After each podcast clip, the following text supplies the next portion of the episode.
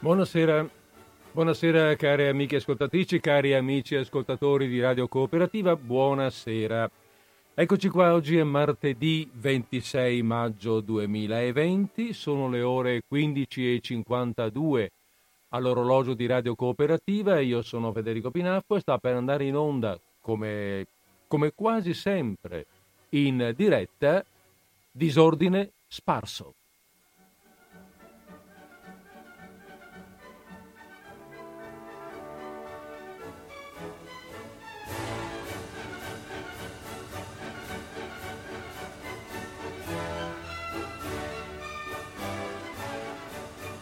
Bene, e allora disordine sparso deve essere e disordine sparso sia. Eh, per quanto il nostro disordine di, ultime, di queste due settimane qui è un disordine abbastanza relativo perché, eh, perché stiamo procedendo in ordine invece. La settimana scorsa avevamo dedicato la trasmissione ai Promessi Sposi ed era la quinta dicendo che quest'oggi avremmo fatto la sesta trasmissione dedicata al, al romanzo e infatti qua siamo. Ehm, riprendiamo più o meno da dove avevamo lasciato. Eh, avevamo lasciato cioè Lucia a Monza, dalla monaca, vi ricordate? Abbiamo parlato a lungo, l'abbiamo presentate anzi.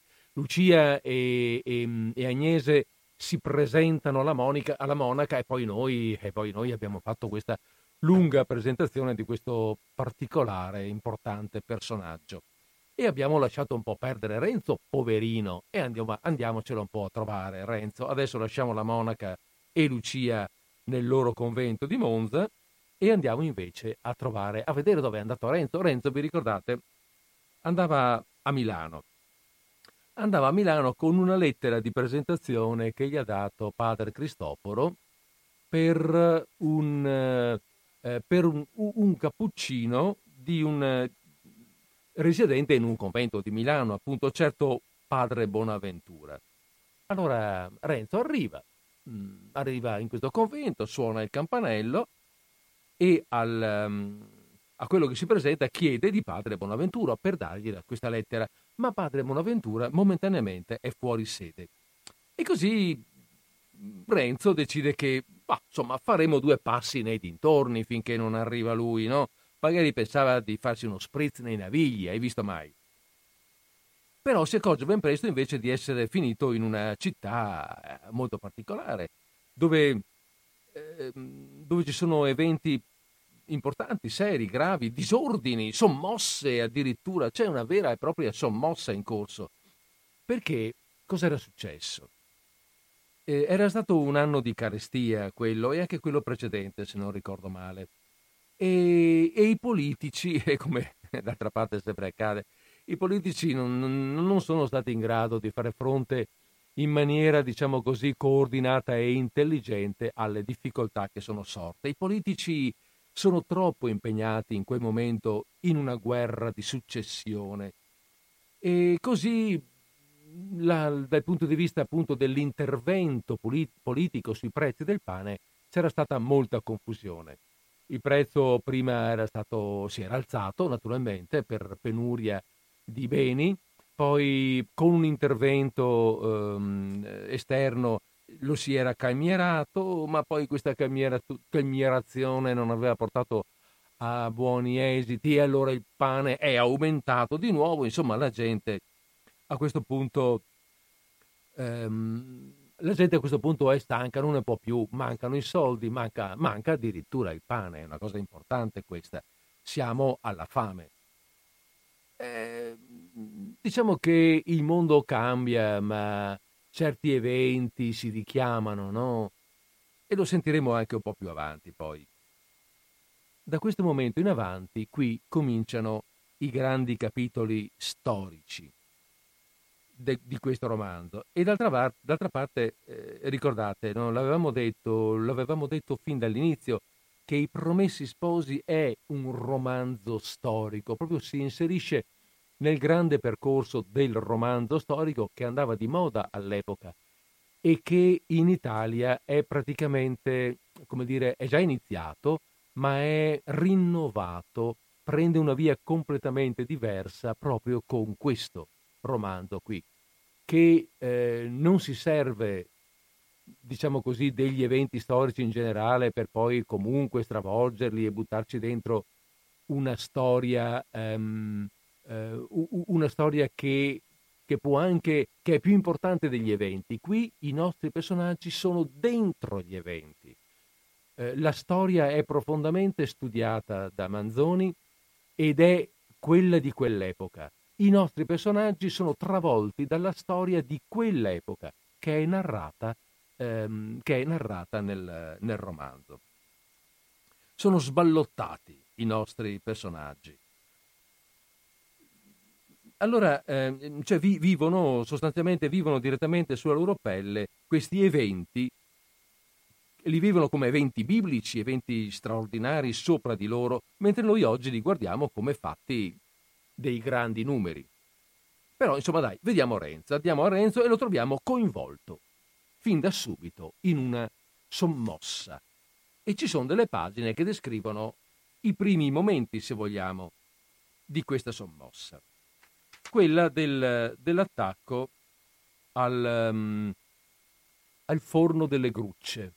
Uh, sentirete che Manzoni a un certo momento dice forno delle grucce, in realtà in dialetto un nome strano che io non sto neanche a scrivere perché no, non sarei capace di scriverlo, di scrivere i suoni con cui si esprime questo, questo nome. In realtà sarebbe El Prestin di Scans e Prestin di Scanch. Va bene, ma veniamo a noi. Nella strada chiamata la Corsia dei Servi c'era, e c'è tuttavia, un forno che conserva lo stesso nome, nome che in toscano viene a dire il forno delle grucce, e in milanese è composto di parole così eteroclite, così bisbetiche, così salvatiche, che l'alfabeto della lingua non ha segni per indicarne il suono. A quella parte s'avventò la gente. Quelli della bottega stavano interrogando il garzone tornato scarico, il quale, tutto sbigottito e abbaruffato, riferiva balbettando la sua trista avventura, quando si sente un calpestio e un urlio insieme. Cresce e s'avvicina. Compariscono i forieri della masnada. Serra, serra, presto, presto! Uno corre a chiedere aiuto al capitano di giustizia, gli altri chiudono in fretta la bottega e appuntellano i battenti. La gente comincia ad affollarsi di fuori e a gridare Pane, pane, aprite, aprite! Pochi momenti dopo arriva il capitano di giustizia con una scorta di alabardieri. Largo, largo figlioli, a casa, a casa, fate luogo al capitano di giustizia, grida lui e gli alabardieri. La gente, che non era ancora troppo fitta, fa un po' di luogo, di modo che quelli poterono arrivare e postarsi, insieme se non in ordine, davanti alla porta della bottega. Ma figlioli, predicava di lì il capitano, che fate qui? A casa, a casa. Dov'è il timor di Dio? Che dirà il Re nostro Signore? Non vogliamo farvi del male, ma andate a casa, da bravi, ma che diamine volete fare qui così ammontati? Niente di bene, né per l'anima né per il corpo. A casa, a casa. Ma quelli che vedevano la faccia del dicitore e sentivano le sue parole, quando anche avessero voluto obbedire, dite un poco in che maniera avrebbero potuto, spinti com'erano e incalzati da quelli di dietro, spinti anch'essi da altri, come flutti da flutti, via via fino all'estremità della folla che andava sempre crescendo. Al capitano cominciava a mancargli respiro. Fateli dare addietro che io possa riprendere fiato, diceva agli alabardieri. Ma non fate male a nessuno. Vediamo di entrare in bottega. Picchiate, fateli stare indietro. Indietro, indietro! gridano gli alabardieri, buttandosi tutti insieme addosso ai primi e respingendoli con l'aste delle alabarde. Quelli urlano, si tirano indietro come possono. Danno con le schiene nei petti, coi gomiti nelle pance, coi calcagni sulle punte dei piedi a quelli che sono dietro a loro. Si fa un pigio, una calca, che quelli che si trovano in mezzo avrebbero pagato qualcosa a essere altrove. Intanto, un po' di voto s'è fatto davanti alla porta. Il capitano picchia, ripicchia, urla che gli aprano. Quelli di dentro vedono dalle finestre, scendono di corsa, aprono. Il capitano entra, chiama gli alabardieri, che si ficcano dentro anch'essi l'un dopo l'altro, gli ultimi rattenendo la folla con l'alabarde. Quando sono entrati tutti, si mette tanto di catenaccio, si riappuntella. Il capitano sale di corsa e si affaccia a una finestra. Uh, che formicolaio! Figlioli! grida. Molti si voltano in su. Figlioli, andate a casa. Perdono generale a chi torna subito a casa. Pane, pane, aprite, aprite.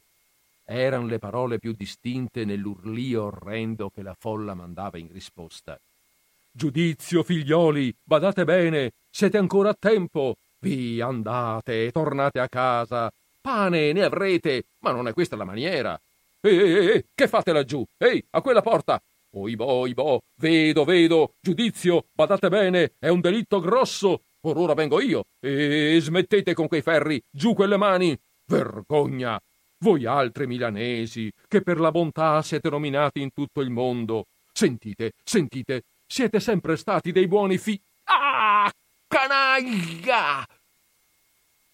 Questa rapida mutazione di stile fu cagionata da una pietra che, uscita dalle mani di uno di quei buoni figlioli, venne a batter nella fronte del capitano sulla protuberanza sinistra della profondità metafisica. Canaglia, canaglia! continuava a gridare, chiudendo presto presto la finestra e ritirandosi. Ma quantunque avesse gridato quanto n'aveva in canna, le sue parole, buone e cattive, si eran tutte dileguate e disfatte a mezz'aria nella tempesta delle grida che venivan di giù. Quello poi che diceva di vedere era un gran lavorare di pietre, di ferri, i primi che coloro avevano potuto procacciarsi per la strada, che si faceva alla porta per sfondarla e alle finestre per svellere l'inferriate. E già l'opera era molto avanzata.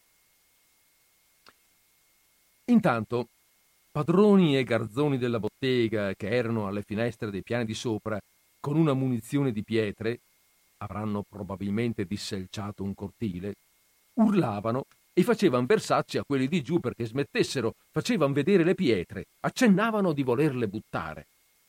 Visto che era tempo perso, cominciarono a buttarle davvero. Neppure una ne cadeva in fallo, giacché la calca era tale che un granello di miglio, come si suol dire, non sarebbe andato in terra. Ah, birboni! Ah, furfantoni! È questo il pane che date alla povera gente! Ai, ahimè! Oi! Ora, ora! s'urlava di giù.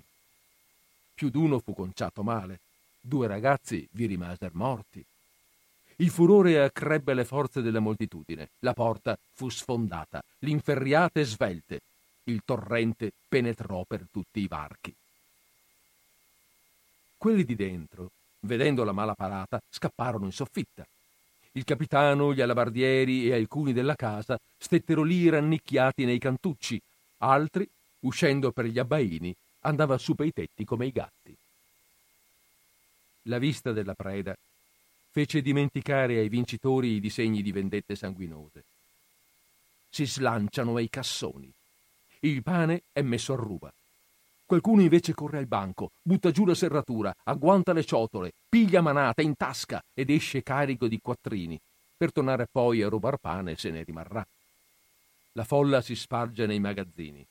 Metton mano ai sacchi, li strascicano, li rovesciano. Chi se ne caccia uno tra le gambe, gli scioglie la bocca e per ridurlo a un carico da potersi portare butta via una parte della farina. Chi, gridando Aspetta, aspetta, si china a parare il grembiule, un fazzoletto, il cappello, per ricevere quella grazia di Dio. Uno corre a una madia e prende un pezzo di pasta che si allunga e gli scappa da ogni parte. Un altro, che ha conquistato un burattello, lo porta per aria. Chi va, chi viene, uomini, donne, fanciulli, spinte, rispinte, urli e un bianco polverio che per tutto si posa, per tutto si solleva e tutto vela e annebbia. Di fuori una calca composta di due processioni opposte che si rompono e si intralciano a vicenda, di chi esce con la preda e di chi vuole entrare a farne. eh, questa descrizione molto, molto viva, non li vediamo questi movimenti che accadono. Eh, questa descrizione è la descrizione molto famosa dell'attacco del popolo di Milano al, pres, al Prestin di appunto, al forno delle grucce. Eh, vi dico anche una, una, eh, sì, un aneddoto. Questo attacco al forno delle grucce data del 1628, evidentemente. Eh, questa è la data del novembre del 28, adesso non ricordo il giorno esatto, ma insomma siamo nel novembre del 1628. Ebbene, nel 1800, molto più avanti, mh, mm, verso dopo il 1840, questo forno esisteva ancora. Tant'è vero che Manzoni lo dice all'inizio, no? esisteva all'epoca e c'è ancora.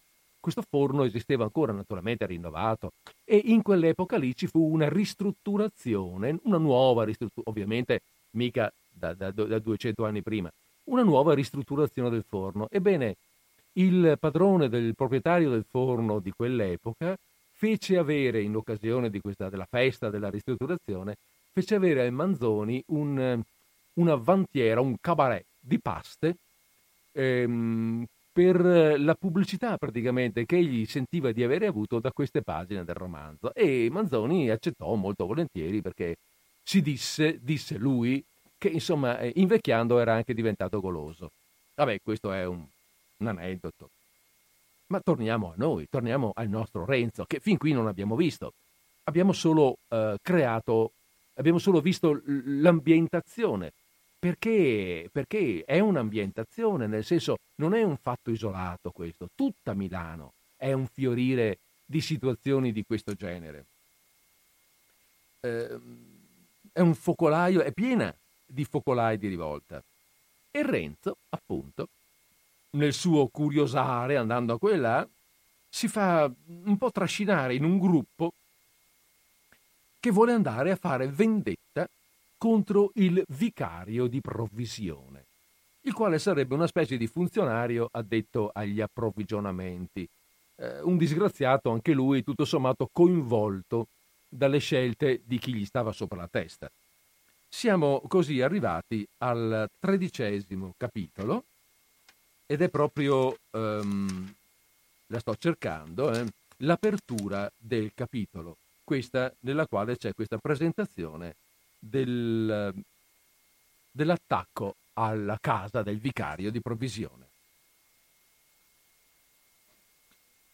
Lo sventurato vicario stava in quel momento facendo un chilo agro e stentato di un desinare biascicato, senza appetito e senza pan fresco, e attendeva con gran sospensione come avesse a finire quella burrasca, lontano però dal sospettar che dovesse cadere così spaventosamente addosso a lui. Qualche galantuomo precorse di galoppo la folla per avvertirlo di quel che gli sovrastava. I servitori, attirati già dal rumore sulla porta, guardavano sgomenti lungo la strada, dalla parte donde il rumore veniva avvicinandosi. Mentre ascoltan l'avviso, vedono comparir l'avanguardia. In fretta e furia si porta l'avviso al padrone. Mentre questo pensa a fuggire e come fuggire, un altro viene a dirgli che non è più a tempo. I servitori ne hanno appena tanto che basti per chiudere la porta. Mettono la stanga, mettono puntelli, corrono a chiudere le finestre come quando si vede venire avanti un tempo nero e si aspetta la grandine da un momento all'altro. L'urlio crescente, scendendo dall'alto come un tuono, rimbomba nel vuoto cortile. Ogni buco della casa ne rintrona, e di mezzo al vasto e confuso strepito si sentono forti e fitti colpi di pietre alla porta. Il vicario, il tiranno, l'affamatore, lo vogliamo, vivo o morto. Il meschino girava di stanza in stanza, pallido, senza fiato, battendo palma a palma, raccomandandosi a Dio e ai suoi servitori che tenessero fermo, che trovassero la maniera di farlo scappare. Ma come? E di dove? Salì in soffitta. Da un pertugio guardò ansiosamente nella strada e la vide piena zeppa di furibondi. Sentì le voci che chiedevano la sua morte e più smarrito che mai si ritirò e andò a cercare il più sicuro e riposto nascondiglio. Lì rannicchiato stava attento, attento, se mai il funesto rumore s'affievolisse, se il tumulto s'acquietasse un poco. Ma sentendo invece il muggito alzarsi più feroce e più rumoroso e raddoppiare i picchi, preso da un nuovo soprassalto al cuore, si turava gli orecchi in fretta. Poi, come fuori di sé, stringendo i denti e raggrinzandosi il viso, stendeva le braccia e puntava i pugni come se volesse tener ferma la porta. Del resto, quel che facesse precisamente non si può sapere, giacché era solo e la storia è costretta a indovinare. Fortuna che c'è avvezza. Hm. Qui dobbiamo un attimo fermarci perché, perché eh, c'è un, questa riflessione di, di Manzoni merita, eh, merita un attimo di, di, di sosta, no? di pausa. Eh, dice, e, e, la prendo da, mm, cioè questa sosta, questa pausa, questa riflessione, la prendo proprio da alcune parole dello stesso Alessandro Manzoni, che scrive una lettera a un drammaturgo francese, Victor Chauvet, che aveva un po', eh, come dire, mh, mm, criticato alcuni, alcuni passi troppo fantasiosi, secondo lui, di Manzoni nella, nella stesura storica. E lui dice questo. Che cosa ci dà la storia? Dei fatti che non sono, per così dire, conosciuti se non nel loro aspetto esteriore. Quello cioè che gli uomini hanno fatto, ma quello che hanno pensato, i sentimenti che hanno accompagnato le loro deliberazioni e i loro progetti, i loro successi e le loro sventure, i discorsi per mezzo dei quali essi hanno fatto o cercato di far prevalere le loro passioni e la loro volontà su altre passioni e altre volontà, per mezzo dei quali hanno espresso la loro collera, dato sfogo alla loro tristezza, hanno, in una parola, rivelato la loro individualità. Tutto questo è passato quasi sotto silenzio dalla storia e tutto questo è il dominio della poesia. Eh, è interessante, no? Questa cosa qua. Sostanzialmente Manzoni dice: sì, sì, la storia è una bella cosa. In effetti, io sono in un certo senso anche uno storico. Ho fatto delle ricerche storiche, racconto una storia, ma poi la storia cosa mi dice? Cosa mi racconta? La storia mi, mi, mi dice delle cose che sono accadute. Ma che cosa quell'uomo pensava in quel momento? Quali i suoi gesti, le sue azioni, quali eh, qual è sua, il suo pensiero intimo. Non lo sappiamo. Alcuni magari lo hanno scritto, ne hanno parlato, ma di tanti altri, della maggioranza, quello che veramente pensavano, non lo sappiamo, né lo sapremo mai. E allora dice lui, ho il diritto di inventarmelo. E in questo caso eh, nessuno sa che cosa veramente sia successo dentro la casa del vicario di provvisione, povero disgraziato. La cosa è successa, ma nessuno sa lui cosa facesse lì dentro, nessuno lo ha descritto. E allora io me lo invento e ne ho diritto. Ne ho diritto perché eh, in questi casi la storia è costretta a indovinare. E poi aggiunge una battuta un po' ironica che dice fortuna che c'è avvezza. Come dire che talvolta qualcuno ci mette anche del suo, immagina che sia andata in un certo modo e lo fa passare per assolutamente vero. E qui c'è la solita ironia di Alessandro Manzoni che fa capolino. Va bene, ma adesso sta per accadere qualcosa di molto importante, qualcosa di... di eh, cioè, sta per accadere un fatto nuovo. E allora prima che accada il fatto nuovo facciamo qualche minuto, un minuto, due di pausa con un po' di musica.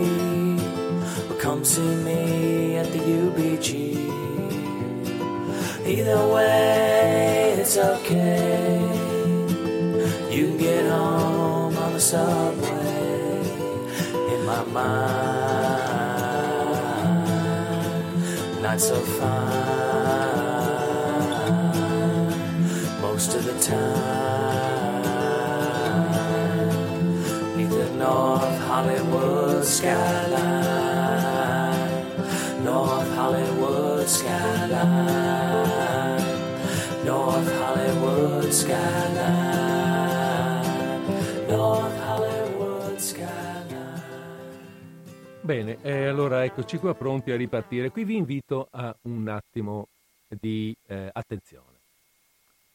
Cioè, un attimo di attenzione. Io spero che un po' di attenzione me, me l'abbiate concessa anche prima, però adesso così faccio una piccola, eh, come dire, una, um, una premessa. Ecco. Adesso sta per accadere qualcosa di, dicevamo appunto, di nuovo, di importante, perché ehm, vedremo l'arrivo a salvare il, il vicario di provvisione, l'arrivo di un personaggio molto importante che era stato evidentemente informato di questo, un certo Antonio Ferrer. Antonio Ferrer è il gran cancelliere, e praticamente mh, il secondo in carica nel, nel Ducato di Milano in, que, in, quel periodo, che sostituiva il governatore di Milano, il quale era fuori città al comando dell'esercito, perché era in guerra, assente per guerra. E tocca a Ferrer eh, cercare di salvare la situazione. D'altra parte Ferrer è lui il vero colpevole della vera gestione, della cattiva gestione dei prezzi delle derrate, che poi alla fine ha causato tutto questo bailamme. Ma la gente non lo sa. La gente scarica la responsabilità sull'ultima catena, ovviamente, il vicario di provvisione. Ferrer, anzi, fa la bella figura di avere a suo tempo abbassato i prezzi, creando poi una situazione insostenibile e quello che è successo dopo. Vabbè, quindi io adesso andrò avanti un pochettino a stralci, saltando, leggendo una pagina di qua, una pagina di là, perché sono, sono parecchie pagine, leggeremo degli stralci. Vi invito, ecco, a una certa attenzione al primo stralcio, al primo, all'attacco che faccio adesso, perché è eh, un po' descrittivo, è un po' narrativo della psicologia della folla e se voi lo ascoltate vi renderete conto che eh, praticamente Manzoni nel 1827, quando esce la prima, eh, la prima stesura, ma diciamo pure nel 40, insomma, nella prima metà dell'Ottocento, sta descrivendo la psicologia della folla come eh, si comporta adesso, solo che sono cambiate le tecnologie. Adesso tutto quello, adesso, pardon, nel romanzo tutto quello che accade accade nella strada, ma accade nella piazza. Oggi accade sui social, ma le logiche che stanno sotto, le emozioni che ci stanno sotto sono sempre le stesse. Provate un po' ad ascoltare e poi mi direte se la pensate anche voi così. Nei tumulti popolari c'è sempre un certo numero di uomini che, o per riscaldamento di passione, o per una persuasione fanatica, o per un disegno scellerato, o per un maledetto gusto del soqquadro, fanno di tutto per rispingere le cose al peggio. Propongono o promuovono i più spietati consigli, soffiano nel fuoco ogni volta che principia a illanguidire. Non è mai troppo per costoro. Non vorrebbero che il tumulto avesse né fine né misura. Ma per contrappeso c'è sempre anche un certo numero di altri uomini che con pari ardore e con insistenza pari si adoperano per produrre l'effetto contrario. Taluni mossi da amicizia o da parzialità per le persone minacciate, altri senz'altro impulso che di un pio e spontaneo orrore del sangue e dei fatti atroci. Il cielo li benedica. In ciascuna di queste due parti opposte anche quando non ci siano concerti antecedenti, l'uniformità dei voleri crea un concerto istantaneo nelle operazioni. Chi forma poi la massa e quasi il materiale del tumulto è un miscuglio accidentale di uomini che più o meno, per gradazioni indefinite, tengono dell'uno e dell'altro estremo, un po' riscaldati, un po' furbi, un po' inclinati a una certa giustizia come l'intendon loro, un po' vogliosi di vederne qualcheduna grossa, pronti alla ferocia e alla misericordia, a detestare e ad adorare, secondo che si presenti l'occasione di provare con pienezza l'uno o l'altro sentimento. Avidi ogni momento di sapere, di credere qualche cosa grossa, bisognosi di gridare, d'applaudire a qualcuno o di urlargli dietro. Viva e moia sono le parole che mandan fuori più volentieri. E chi è riuscito a persuaderli che un tale non meriti di essere squartato, non ha bisogno di spendere più parole per convincerli che sia degno di essere portato in trionfo. Attori, spettatori, strumenti, ostacoli, secondo il vento, pronti anche a stare zitti quando non sentan più grida da ripetere, a finirla quando manchino gli istigatori, a sbandarsi quando molte voci concordi e non contraddette abbiano detto andiamo e a tornarsene a casa domandandosi l'uno con l'altro cos'è stato. Siccome però questa massa, avendo la maggior forza, la può dare a chi vuole, così ognuna delle due parti attive usa ogni arte per tirarla dalla sua, per impadronirsene. Sono quasi due anime nemiche che combattono per entrare in quel corpaccio e farlo muovere fanno a chi saprà spargere le voci più atte a eccitar le passioni, a dirigere i movimenti a favore dell'uno o dell'altro intento, a chi saprà più a proposito trovare le nuove che riaccendano gli sdegni o li affievoliscano, risveglino le speranze o i terrori, a chi saprà trovare il grido che ripetuto dai più e più forte esprima, attesti e crei nello stesso tempo il voto della pluralità, per l'una o per l'altra parte. Tutta questa chiacchierata s'è fatta per venire a dire che nella lotta tra le due parti che si contendevano il voto della gente affollata alla casa del vicario, l'apparizione di Antonio Ferrer diede quasi in un momento un gran vantaggio dalla parte degli umani, la quale era manifestamente al di sotto, e un po' più che quel soccorso fosse tardato, non avrebbe avuto più né forza né motivo di combattere. L'uomo era gradito alla moltitudine per quella tariffa di sua invenzione così favorevole ai compratori e per quel suo eroico star duro contro ogni ragionamento in contrario. Gli animi, già propensi, erano ora ancora più innamorati dalla fiducia animosa del vecchio che senza guardie, senza apparato, veniva così a trovare, ad affrontare una moltitudine irritata e procellosa. Faceva poi un effetto mirabile il sentire che veniva a condurre vi- in prigione il vicario.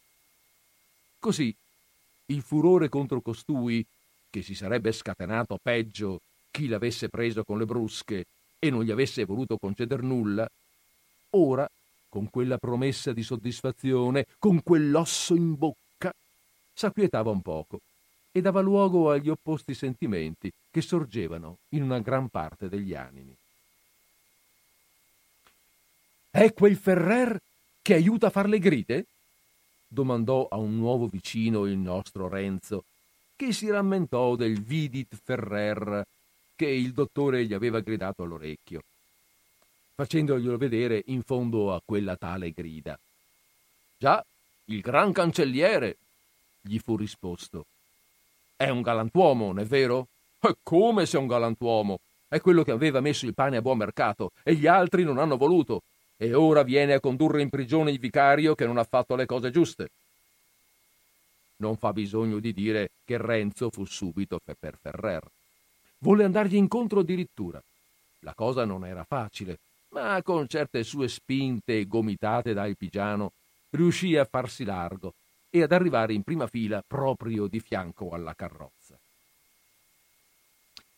Renzo, dopo essere stato qualche momento a vagheggiare quella decorosa vecchiezza, conturbata un po' dall'angustia, aggravata dalla fatica, ma animata dalla sollecitudine, abbellita, per dir così, dalla speranza di togliere un uomo dalle angosce mortali, Renzo, dico, mise da parte ogni pensiero di andarsene e si risolvette d'aiutar Ferrer e di non abbandonarlo finché non avesse ottenuto l'intento.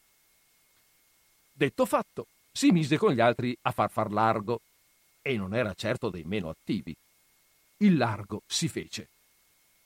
Venite pure avanti, diceva più d'uno al cocchiere, ritirandosi o andando a fargli un po' più di strada innanzi. Adelante, presto, con juizio, gli disse anche il padrone, e la carrozza si mosse. Ferrer, in mezzo ai saluti che scialacquava il pubblico in massa, ne faceva certi particolari di ringraziamento con un sorriso di intelligenza a quelli che vedeva adoperarsi per lui e di questi sorrisi ne toccò più d'uno a Renzo, il quale per la verità se li meritava, e serviva in quel giorno il gran cancelliere meglio che non avrebbe potuto fare il più bravo dei suoi segretari. Al giovane Montanaro, invaghito di quella buona grazia, pareva quasi d'aver fatto amicizia con Antonio Ferrer.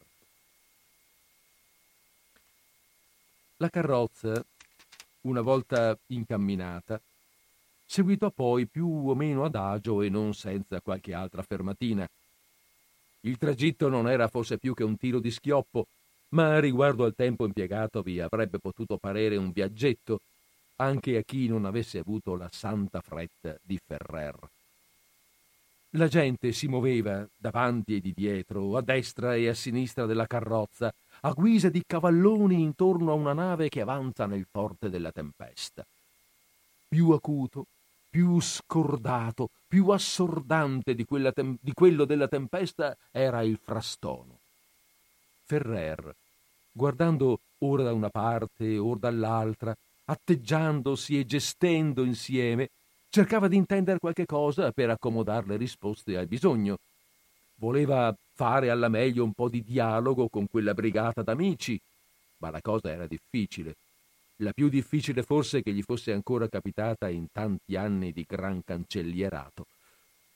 Ogni tanto però qualche parola, anche qualche frase, ripetuta da un crocchio nel suo passaggio, gli si faceva sentire, come lo scoppio d'un razzo più forte si fa sentire nell'immenso scoppiettio d'un fuoco artificiale. E lui, ora ingegnandosi di rispondere in modo soddisfacente a queste grida, ora dicendo a buon conto le parole che sapeva dover essere più accette o che qualche necessità istantanea pareva richiedere, parlò anche lui per tutta la strada. Sì, signori, pane, abbondanza. Lo condurrò io in prigione. Sarà castigato. Si è sculpable. Sì, sì, sì, comanderò io. Il pane a buon mercato. Si es. Eh, così è, voglio dire. Il re nostro Signore non vuole che codesti fedelissimi vassalli patiscan la fame. Ox, ox, ox, ox, guardaos! Non si faccia male, signori. Pedro, adelante con juicio. Abbondanza, abbondanza! Un po' di luogo, per carità. Pane, pane! In prigione, in prigione! Cos'è? domandava poi a uno che si era buttato dentro lo sportello a urlargli qualche suo consiglio o preghiera o applauso che fosse. Ma costui senza neppur ricevere il cosa, era stato tirato indietro da uno che lo vedeva lì lì per essere schiacciato da una rota. Con queste botte e risposte, tra le incessanti acclamazioni, tra qualche fremito anche d'opposizione che si faceva sentire qua e là, ma era subito affogato, ecco alla fine Ferrer arrivato alla casa, per opera principalmente di quei buoni ausiliari. Gli altri, che come abbiamo detto erano già lì con le medesime buone intenzioni, avevano intanto lavorato a fare e a rifare un po' di piazza.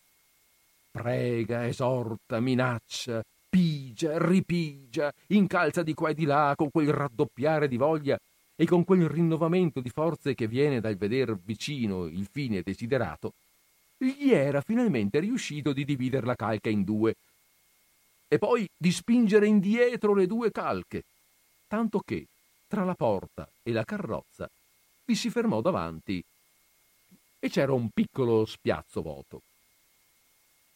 Renzo, che facendo un po' da battistrada, un po' da scorta, era arrivato con la carrozza, poté collocarsi in una di quelle due frontiere di benevoli che facevano nello stesso tempo ala alla carrozza e argine alle due onde prementi di popolo.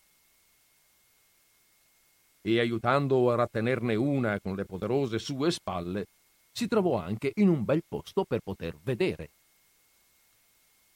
Ferrer mise un gran respiro quando vide quella piazzetta libera e la porta ancor chiusa. Chiusa qui vuol dire non aperta.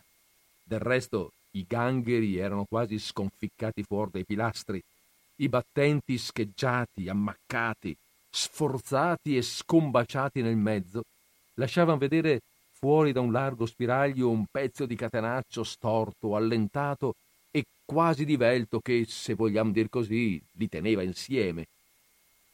Un galantuomo s'era affacciato a quel fesso a gridar che aprissero. Un altro spalancò in fretta lo sportello della carrozza. Il vecchio mise fuori la testa, si alzò e afferrando con la destra il braccio di quel galantuomo, uscì e scese sul predellino.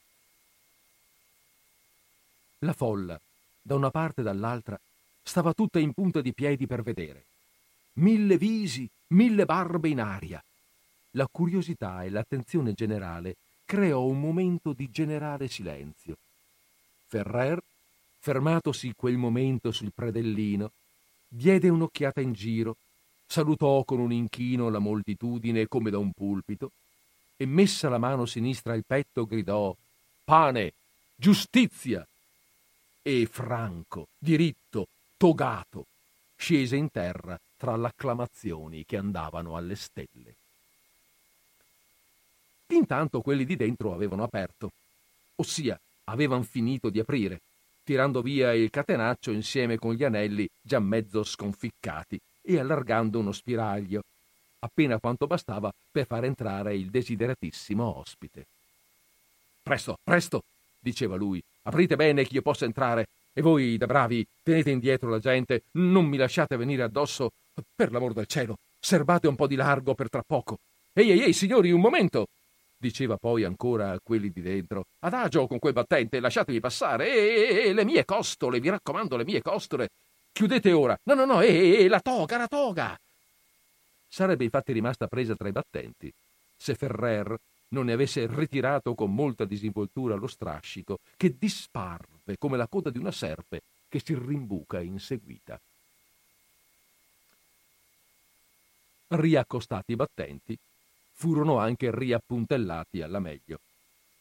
Di fuori, quelli che si erano costituiti guardia del corpo di Ferrer lavoravano di spalle, di braccia e di grida a mantenere la piazza vuota, pregando in cuor loro il Signore che lo facesse far presto. Presto, presto! Diceva anche Ferrer di dentro sotto il portico ai servitori che, che gli si erano messi d'intorno ansanti, gridando sia benedetto. Ah, oh, eccellenza! Oh, eccellenza! Uh, eccellenza! Presto, presto! ripeteva Ferrer. Dov'è questo benedettuomo? Il vicario scendeva le scale, mezzo strascicato e mezzo portato da altri suoi servitori, bianco come un panno lavato.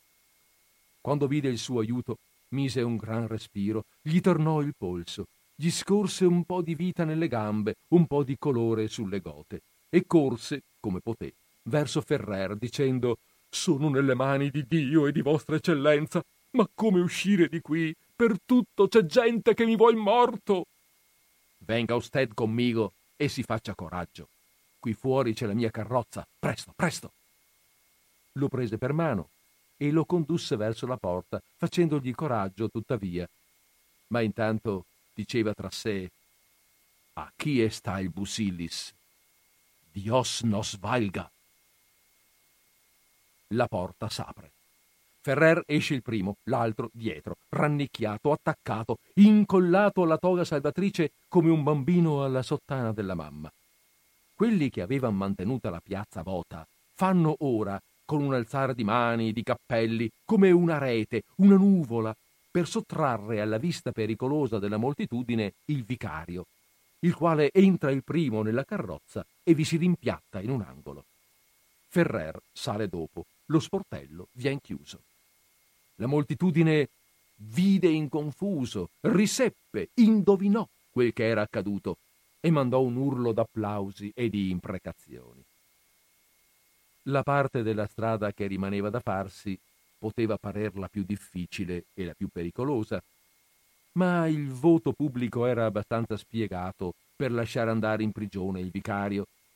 E nel tempo della fermata molti di quelli che avevano agevolato l'arrivo di Ferrer s'erano tanto ingegnati a preparare e a mantener come una corsia nel mezzo della folla che la carrozza poté, questa seconda volta, andare un po più lesta e di seguito. Di mano in mano che s'avanzava, le due folle rattenute dalle parti si ricadevano addosso e si rimischiavano dietro a quella. E poi c'è tutto un altro disco, un altro, un'altra descrizione del, del viaggio di ritorno della carrozza con a bordo Ferrer e il vicario che comunque viene salvato. Ecco. Facciamo un po' di pausa. down, make a.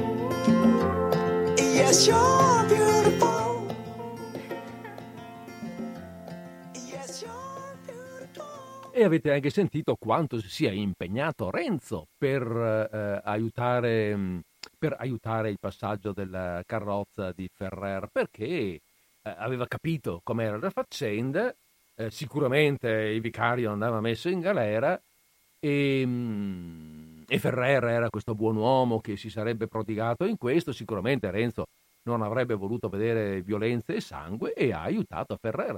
E dice Manzoni è stato uno di quelli che si è impegnato di più.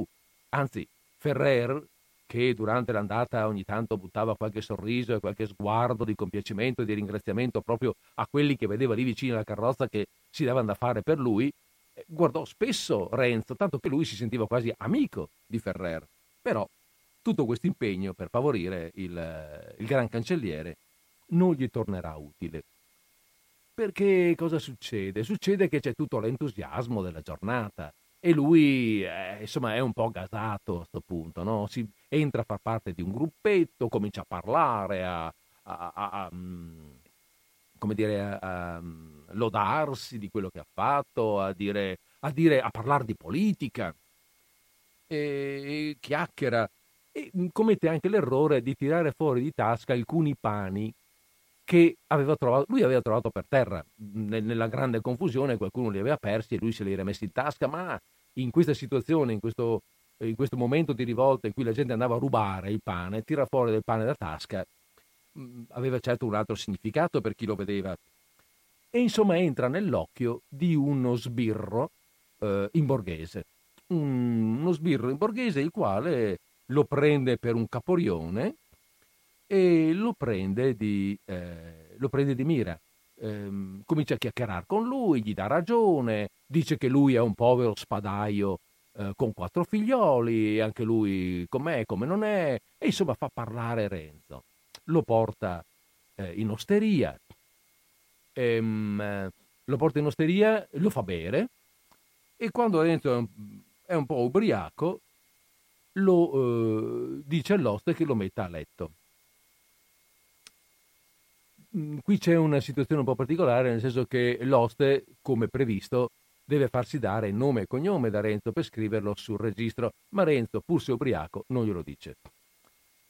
Eh, comunque vengono poi a conoscerlo lo stesso.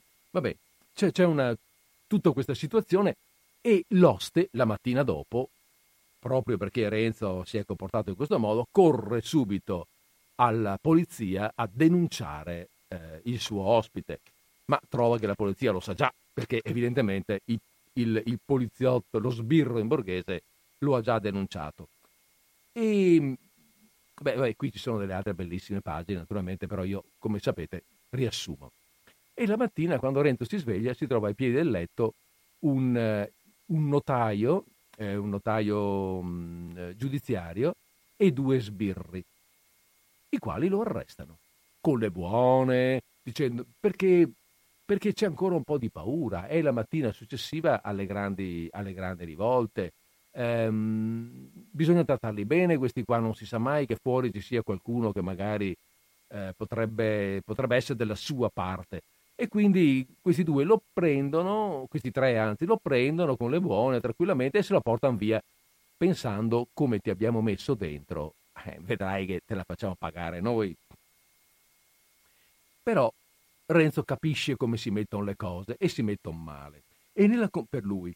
E nella confusione che ancora regna per le strade, a un certo momento riesce a scappare. Non stiamo lì a vedere come e cosa, ma riesce a scappare riesce a scappare e la sua intenzione è quella di raggiungere e passare l'Adda, eh, il confine con i territori della Repubblica di Venezia. Bergamo è in, eh, provin- in provincia, pardon, è in territorio della Repubblica di San Marco.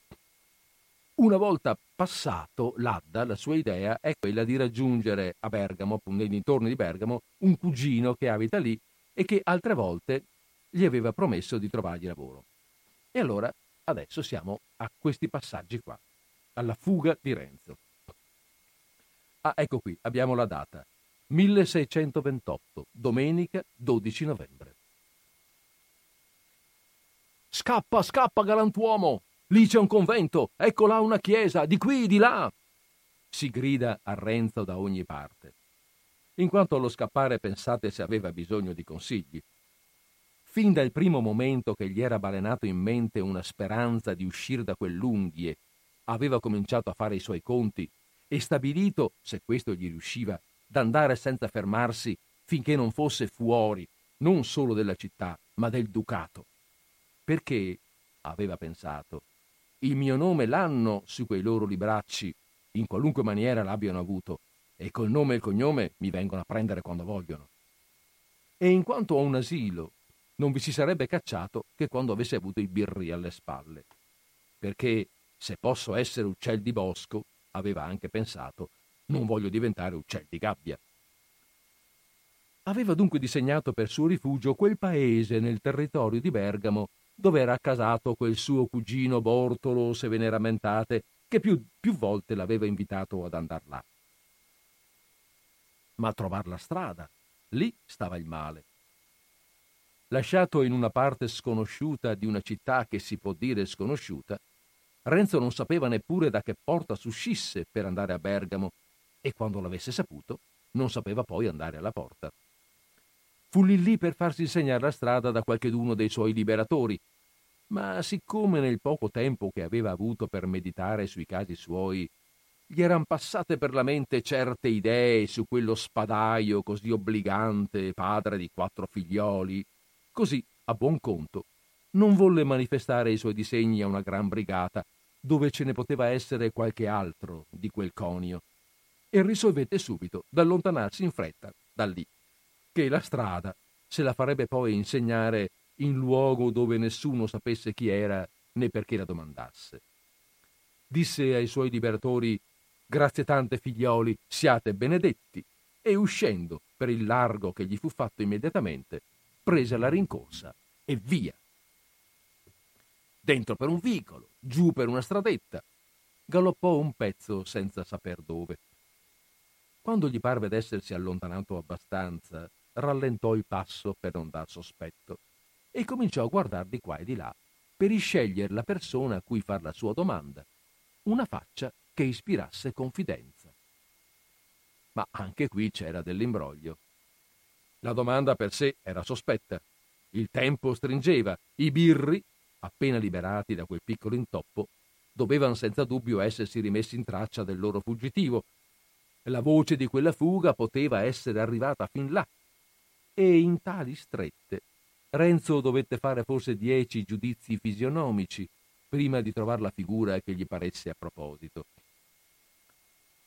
Quel grassotto che stava ritto sulla soglia della sua bottega, gambe larghe, con le mani di dietro, con la pancia in fuori, col mento in aria, dal quale pendeva una gran pappagorgia, e che, non avendo altro da fare, andava alternativamente sollevando sulla punta dei piedi la sua massa tremolante e lasciandola ricadere sui calcagni, aveva un viso di cicalone curioso che invece di dar delle risposte avrebbe fatto delle interrogazioni. Quell'altro, che veniva innanzi con gli occhi fissi e col labbro in fuori, nonché insegnar presto e bene la strada a un altro, appena pareva conoscere la sua. Quel ragazzotto, che a dire il vero mostrava d'essere molto sveglio, mostrava però d'essere anche più malizioso e probabilmente avrebbe avuto un gusto matto a fare andare un povero contadino dalla parte opposta a quel che desiderava. Tant'è vero che all'uomo impicciato quasi ogni nuova cosa è un nuovo impiccio.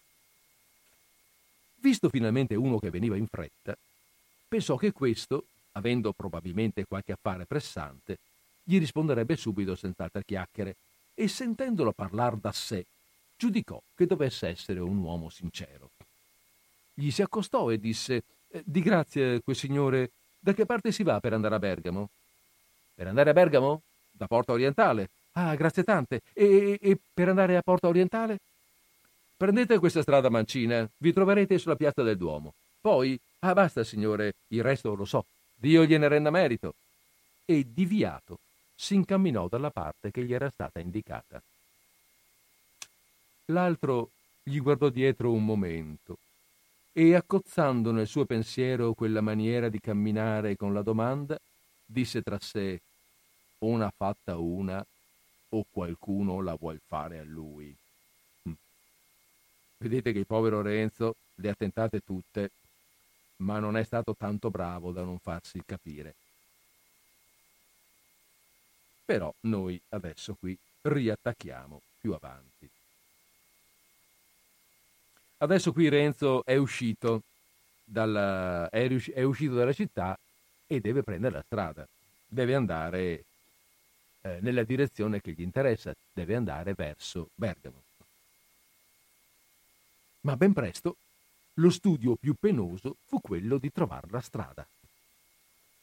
Dopo aver camminato un pezzo, si può dire, all'avventura, vide che da sé non ne poteva uscire. Provava bensì una certa ripugnanza a metter fuori quella parola Bergamo, come se avesse un non so che di sospetto, di sfacciato, ma non si poteva far di meno. Risolvette dunque di rivolgersi, come aveva fatto in Milano, al primo viandante la cui fisionomia gli andasse a genio, e così fece. Siete fuori di strada? gli rispose questo, e pensatoci un poco, parte con parole, parte con cenni, gli indicò il giro che doveva fare per rimettersi sulla strada maestra. Renzo lo ringraziò, fece le viste di far come gli era stato detto, prese infatti da quella parte, con intenzione però d'avvicinarsi bensì a quella benedetta strada maestra, di non perderla di vista, di costeggiarla più che fosse possibile, ma senza mettervi piede. Il disegno era più facile da concepirsi che da eseguirsi, la conclusione fu che andando così da destra a sinistra e come si dice a zig-zag, segue, parte seguendo le altre indicazioni che si faceva coraggio a pescar qua e là, parte correggendole secondo i suoi lumi e adattandole al suo intento, parte lasciandosi guidare dalle strade in cui si trovava incamminato, il nostro fuggitivo aveva forse fatto 12 miglia, che non era distante da Milano più di sei, e in quanto a Bergamo era molto se non se n'era allontanato. Cominciò a persuadersi che anche in quella maniera non se ne usciva bene e bisognava trovare qualche altro ripiego. Quello che gli venne in mente fu di scovare con qualche astuzia il nome di qualche paese vicino al confine e al quale si potesse andare per le strade comunali e, domandando di quello, si farebbe insegnare la strada senza seminar qua e là quella domanda di Bergamo che gli pareva puzzar tanto di fuga, di sfratto, di criminale. mentre cerca la maniera di pescar tutte quelle notizie senza dar sospetto, vede pendere una frasca da una casuccia solitaria fuori d'un paesello. Da qualche tempo sentiva anche crescere il bisogno di ristorare le sue forze. Pensò che lì sarebbe il luogo di fare i due servizi in una volta. Entrò. Non c'era che una vecchia, con la rocca al fianco e col fuso in mano. Chiese un boccone. Gli fu offerto un po' di stracchino e del vin buono. Accettò lo stracchino, del vino la ringraziò. Gli era venuto in odio per quello scherzo che gli aveva fatto la sera avanti e si mise a sedere pregando la donna che facesse presto.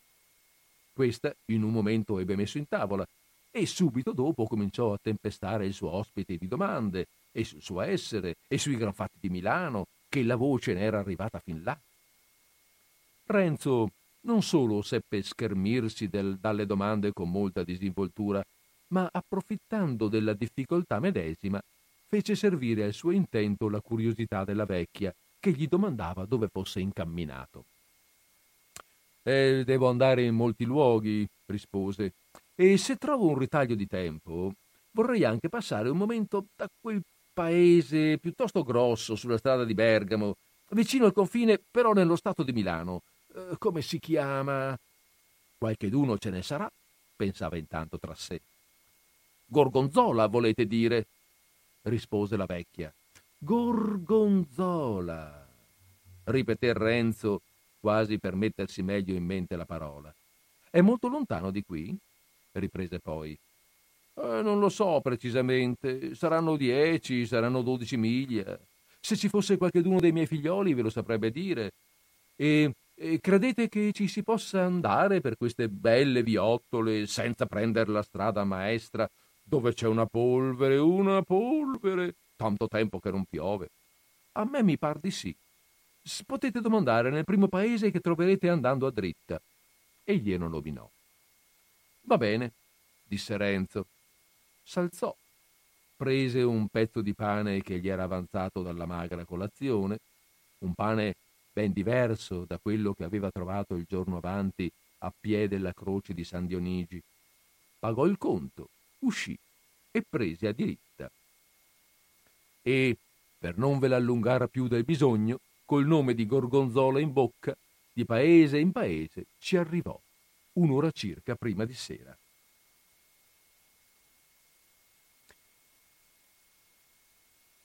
Fatti alcuni passi in Gorgonzola, vide un'insegna. Entrò e all'oste che gli venne incontro chiese un boccone e una mezzetta di vino. Le miglia in più e il tempo gli avevano fatto passare quell'odio così estremo e fanatico. Vi prego di far presto, soggiunse, perché ho bisogno di rimettermi subito in istrada. E questo lo disse perché non solo era vero, ma anche per paura che l'oste, immaginandosi che volesse dormir lì, non gli uscisse fuori a domandar del nome, del cognome, donde veniva e per che negozio, alla larga. L'oste rimpose a Renzo che sarebbe servito e questo si mise a sedere in fondo della tavola vicino all'uscio, il posto dei vergognosi. C'erano in quella stanza alcuni sfaccendati del paese, i quali, dopo aver discusse e commentate le gran notizie di Milano del giorno avanti, si struggevano di sapere un poco come fosse andata anche quel giorno. Tanto più che quelle prime erano più atte a stuzzicar la curiosità che a soddisfarla una sollevazione, né soggiogata né vittoriosa, sospesa più che terminata dalla notte, una cosa tronca, la fine di un atto piuttosto che di un dramma. Un di coloro si staccò dalla brigata, s'accostò al soprarrivato e gli domandò se veniva da Milano. Io? disse Renzo, sorpreso, per prender tempo a rispondere. Voi, se la domanda è lecita. Renzo tentennando il capo, stringendo le labbra e facendone uscire un suono inarticolato, disse mm, Milano, da quel che ho sentito dire, non deve essere un luogo da andarci in questi momenti, meno che per una gran necessità. Continua dunque anche oggi il fracasso? domandò con più istanza il curioso. Bisognerebbe essere là per saperlo, disse Renzo. Ma voi non venite da Milano? Vengo da Liscate, rispose lesto il giovine, che intanto aveva preparato la sua risposta. Ne veniva, infatti, a rigor di termini, perché c'era passato, e il nome l'aveva saputo a un certo punto della strada da un viandante che gli aveva indicato quel paese come il primo che doveva attraversare per arrivare a Gorgonzola.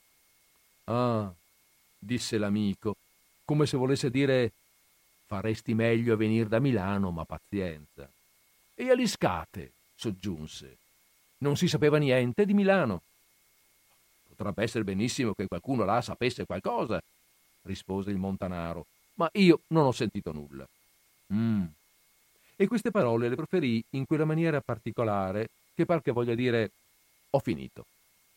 Il curioso ritornò al suo posto e un momento dopo l'oste venne a mettere in tavola. Quanto c'è di qui all'Adda? Gli disse Renzo, mezzo tra i denti, con un fare da addormentato che gli abbiamo visto qualche altra volta. All'Adda per passare? disse l'oste. Cioè, sì, all'Adda.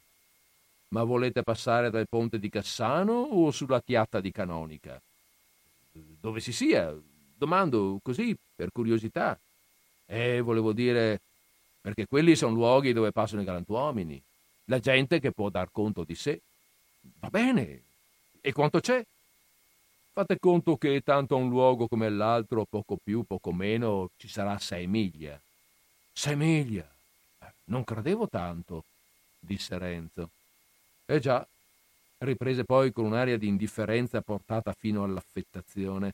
Eh già, eh, chi avesse bisogno di prendere una scorciatoia, ci saranno altri luoghi da poter passare. Ce n'è sicuro, rispose l'oste, ficcandogli in viso due occhi pieni di una curiosità maliziosa. Bastò questo per far morire tra i denti al giovine le altre domande che aveva preparate. Si tirò davanti il piatto e, guardando la mezzetta che l'oste aveva posata insieme con quello sulla tavola, disse Il vino è sincero?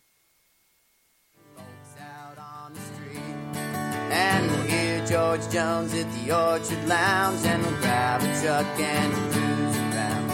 Ernest Tubbs got the golden sound, and he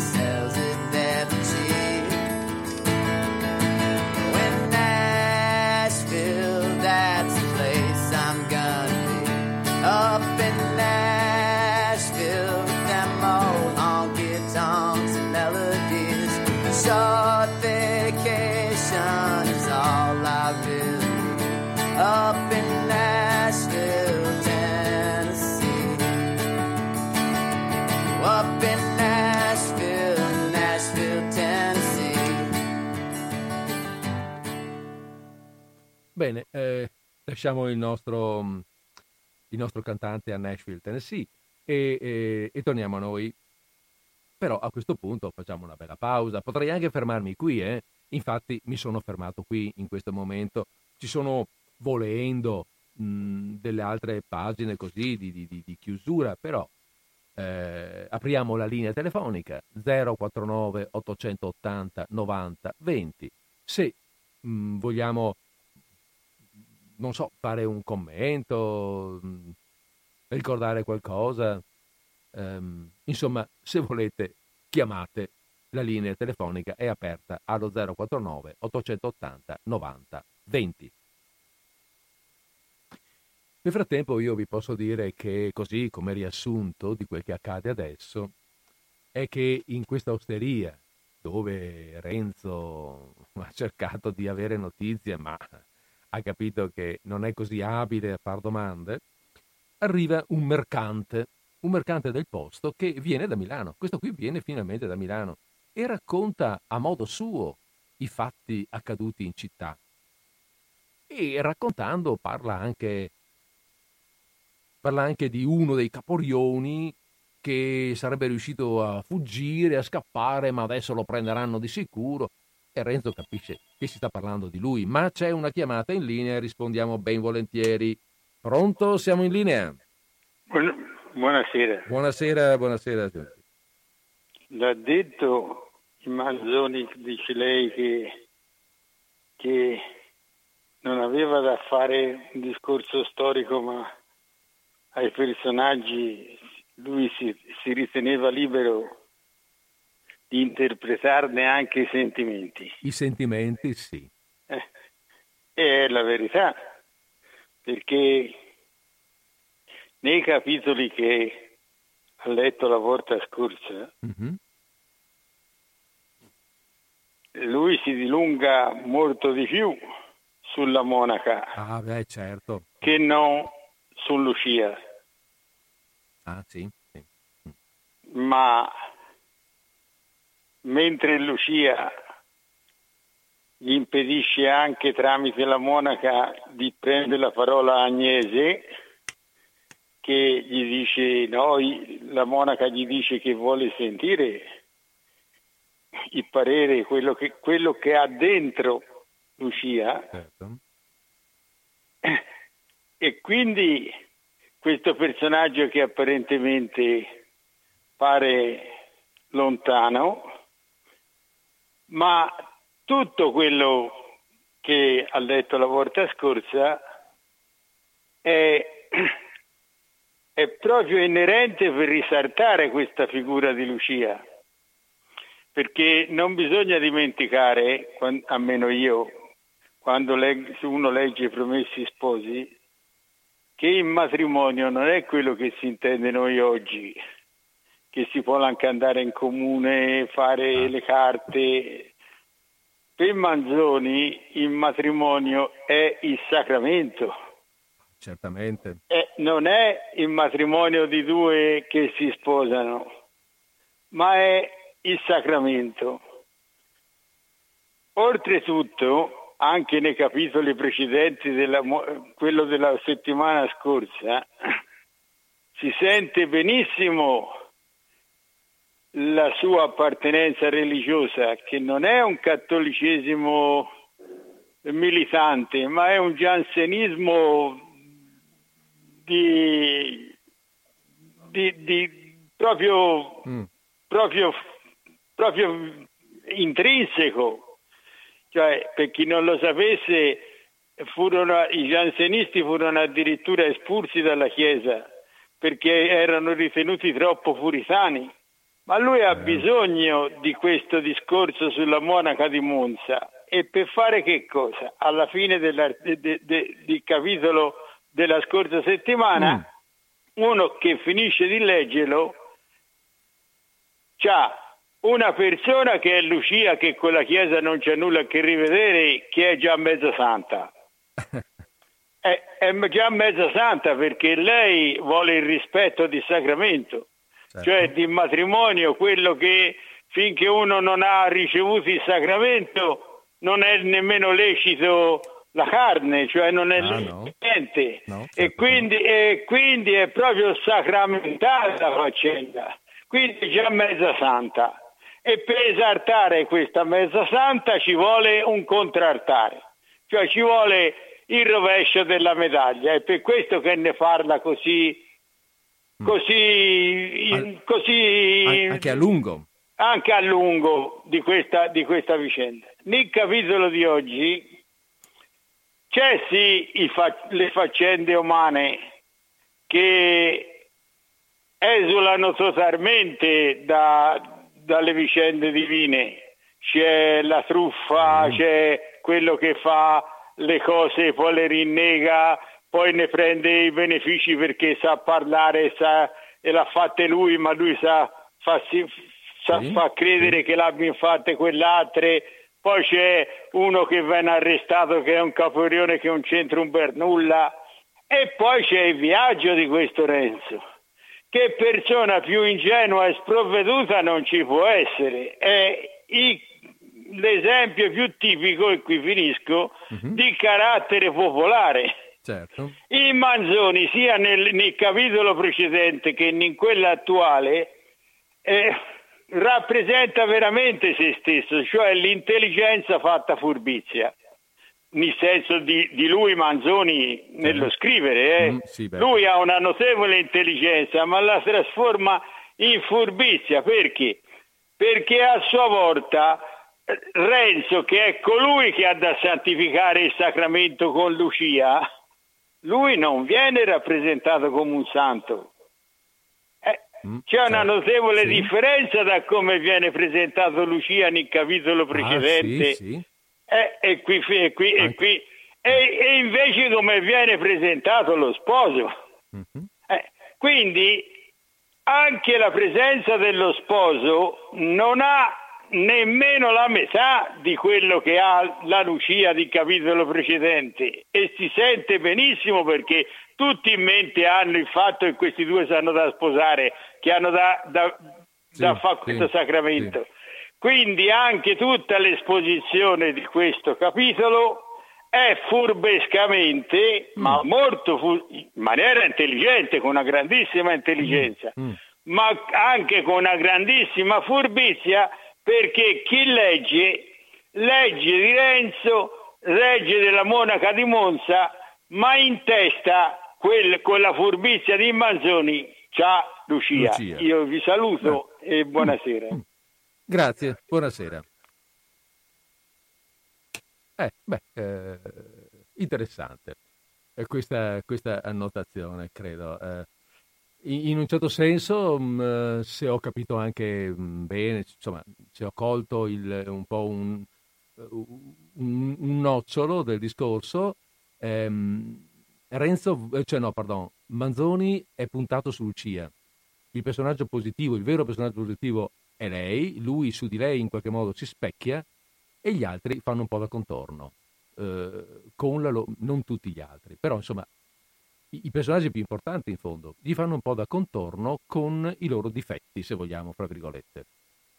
Eh, vabbè, abbiamo un'altra chiamata e naturalmente, ben volentieri, diciamo, pronto, siamo in linea. Oh, mamma mia, che, fa- che fortuna. Dai. Sono Francesca da Treviso. Ben Ho trovata. aperto casualmente la radio che ho sentito il Manzoni. Ah, ecco, no, ma... Allora, che canale sei io? Dove chi siete? Oh, santa patata. Siamo a Padova, a Albignasego, Albignasego. 92 e 700 è la nostra frequenza e siamo radio cooperativa. Ah, beh, capito.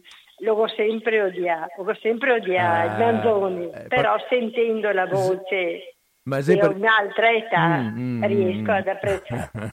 E mi scusi, grazie, a presto. Grazie, grazie. Buongiorno, buongiorno. Arrivederci Francesco, buongiorno. Eh, beh, d'altra parte, uno dei motivi per cui abbiamo, dove- lo- l'ho detto all'inizio delle prime, prime puntate, uno dei, la prima, uno dei motivi per cui abbiamo scelto, avevo scelto di Promessi Sposi è proprio questo, perché quando l'abbiamo fatto nostro- alla nostra, quando eravamo giovani, l'abbiamo fatto a scuola, probabilmente il fatto di averlo fatto a scuola non ci ha fatto cogliere certe eh, finezze che invece, che invece il testo contiene e, e, mm, e per le quali è sicuramente importante e gradevole poi quando veramente lo possiamo ascoltare con calma. È anche un mezzo invito a riprenderlo in mano, eh. non dico a leggerlo tutto dall'inizio alla fine, 38 capitoli, ma magari qualche capitolo qua, là, qualche pagina e rendersi conto di quanto, di quanto sia intelligente, astuto, come ci diceva prima l'ascoltatore eh, Manzoni. Va bene. Allora, stavo dicendo, intanto riprendo così col mio riassunto di prima, eh, dicendo che appunto c'è stato, c'è eh, Renzo che è arrivato in questa, in questa osteria, a un momento arriva sto mercante che parla di- dei, dei fatti accaduti a Milano e parla di Renzo che, eh, e lui si sente chiamato in causa, insomma, no? C'è un'altra chiamata però, quindi pronto? Siamo in linea. Ciao Federico, Daniela da Follina. Ciao Daniela. È tanto tempo che non ti chiamo, ma ti ascolto sempre. Ah, brava, grazie. Con molto piacere, sempre, Grazie, sempre, grazie. sempre. Va bene, grazie. Grazie Federico, ciao. Ciao Daniela, Ci grazie. Buona, sentiamo, ciao. buona serata, grazie. Anche a te. Allora, mh, scusate, riprendendo, a Renzo quando sente questo che parla, insomma, gli vengono i sudori naturalmente. E comunque riesce a starsene lì caimo caimo, finire di mangiare, ma subito dopo taglia e se ne va per raggiungere l'Adda, evidentemente. L'Adda, inteso in quel punto, eh, più a sud rispetto a dove all'Adda che abbiamo visto all'inizio, quel ramo del lago di Como che diventa Adda, qui siamo molto più a sud nel corso del, del fiume, quell'Adda da attraversare per arrivare ehm, nelle terre della Repubblica di Venezia, arrivare in San Marco. Vabbè, ce la farà. Eh, vi informo che ci riuscirà. Non passa né alla chiatta né al ponte, cioè ai posti dove i galantuomini possono dar conto di sé, trova un contrabbandiere praticamente che abituato a far passare i soggetti, i soggetti come dire, ehm, pericolosi, eh, fa passare anche Renzo, non sa bene chi sia, però questo qua gli si fa avanti, gli dice se ti pago mi fai passare, lui boh, si guarda attorno e dice va bene, l'ho fatto per altri, lo faccio anche per te, mi paghi e lo, fa, lo farà passare. Um, vi leggo, visto che appunto abbiamo il tempo per farlo, insomma l'ultima, l'ultima un ultimo minuto così, eh, dov'è? Eccolo qua, sì. L'inizio del capitolo diciassettesimo, siamo al 17, eh? stiamo saltando, salton saltoni, siamo arrivati al capitolo 17, che è quello in cui ehm, è ciò che avviene subito dopo quando Renzo è uscito da questa osteria e comincia ad andare verso, appunto, verso l'Adda. Basta spesso una voglia per non lasciar bene avere un uomo. Pensate poi due alla volta, l'una in guerra con l'altra. Il povero Renzo non aveva da molte ore due tali in corpo, come sapete. La voglia di correre e quella di star nascosto. E le sciagurate parole del mercante gli avevano accresciuta oltremodo l'una e l'altra a un colpo. Dunque la sua avventura aveva fatto chiasso, dunque lo volevano a qualunque patto, chissà quanti birri erano in campo per dargli la caccia quali ordini erano stati spediti di frugare nei paesi, nelle osterie, per le strade. Pensava bensì che finalmente i birri non lo conoscevano, i birri che lo conoscevano erano due soli e che il nome non lo portava scritto in fronte. Ma gli tornavano in mente certe storie che aveva sentite raccontare di fuggitivi colti e scoperti per strane combinazioni, riconosciuti all'andare, all'aria sospettosa, ad altri segnali impensati tutto gli faceva ombra. Quantunque, nel momento che usciva di Gorgonzola scoccassero le 24 e le tenebre che venivano innanzi diminuissero sempre più quei pericoli, ciò nonostante prese controvoglia la strada maestra e si propose d'entrare nella prima viottola che gli paresse condur dalla parte dove gli premeva di riuscire.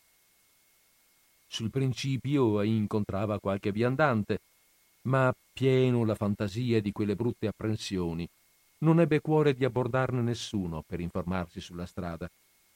Ha detto sei miglia, colui, pensava. Se andando fuori di strada dovessero anche diventare otto o dieci, le gambe che hanno fatto l'altre faranno anche queste. Verso Milano non vo di certo, dunque vo verso l'Adda. Cammina, cammina, o presto o tardi ci arriverò. L'Adda ha buona voce e quando le sarò vicino non ho più bisogno di chi me le insegui, me le insegni. Se qualche barca c'è da poter passare, passo subito. Altrimenti mi fermerò qui fino a mattina, in un campo, su una pianta, come le passere. Meglio su una pianta che in prigione.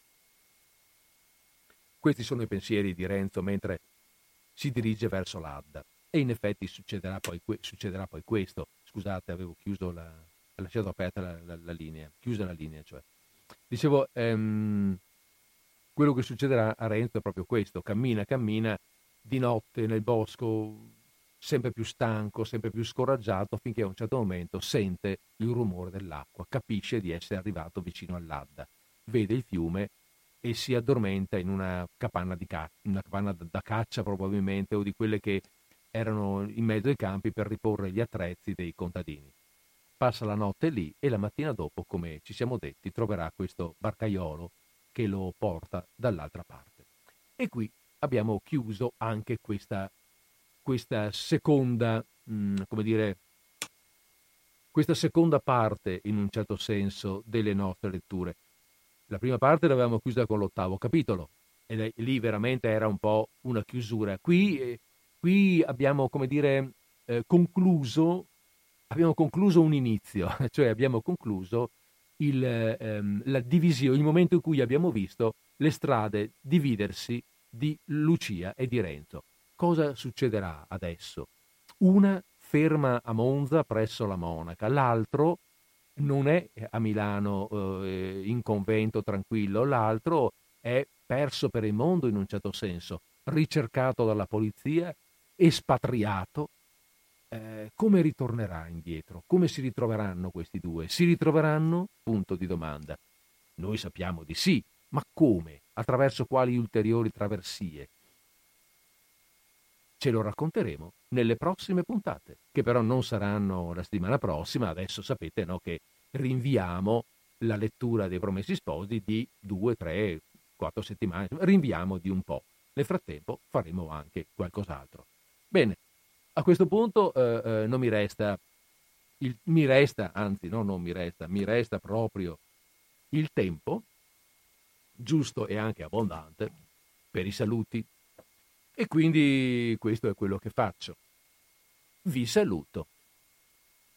Vi saluto, vi do il solito augurio di buona conclusione di giornata, di buona conclusione di settimana. Spero che eh, abbiate goduto, che vi sia piaciuta questa, che vi sia, che vi sia interessata ecco, questa, questa lettura che stiamo facendo e eh, vi, e vi, vi do appuntamento a martedì prossimo, stesso posto, FM 92 e 700, dicevamo alla signora di prima.